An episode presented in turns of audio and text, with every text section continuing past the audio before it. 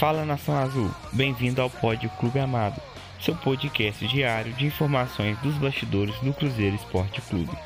Eu sou Yuli Ramon e a partir de agora você se conecta às informações do nosso clube amado. Com muita emoção, o Cruzeiro superou o Remo e está nas oitavas de final da Copa do Brasil. Depois da derrota por 2 a 1 na primeira partida, o time celeste bateu o adversário nesta última quinta por 1 a 0 no tempo normal e garantiu uma vaga na próxima fase da competição nacional após as cobranças de pênalti. Nas penalidades, brilhou a estrela de Rafael Cabral, que pegou quatro cobranças, uma delas impedindo a vitória do Remo, que teve a chance de avançar. Maior campeão do torneio, com seis títulos conquistados na história, a Raposa volta às oitavas de final após três eliminações seguidas nas primeiras fases da competição. No Independência, com presença de Ronaldo, o torcedor viveu mais uma noite eletrizante na competição tão conhecida pelo Clube Celeste. Herói do Cruzeiro na noite dessa última quinta-feira, o goleiro Rafael Cabral manteve a serenidade e preferiu dividir os méritos pelo feito. Ele também aproveitou para tentar acabar de vez com a cobrança de seu substituto do ex-camisa 1 Celeste Fábio. Confira a entrevista pós-jogo do goleiro.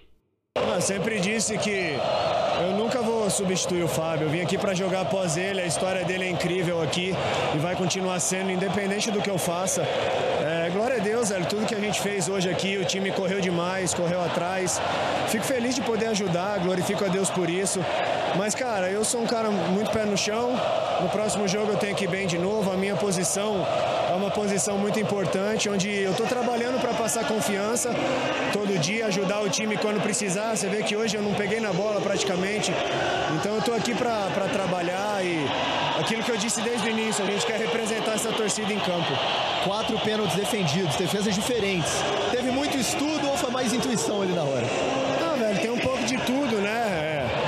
O problema de às vezes você estudar é que é que às vezes acaba te deixando um pouco precipitado, né?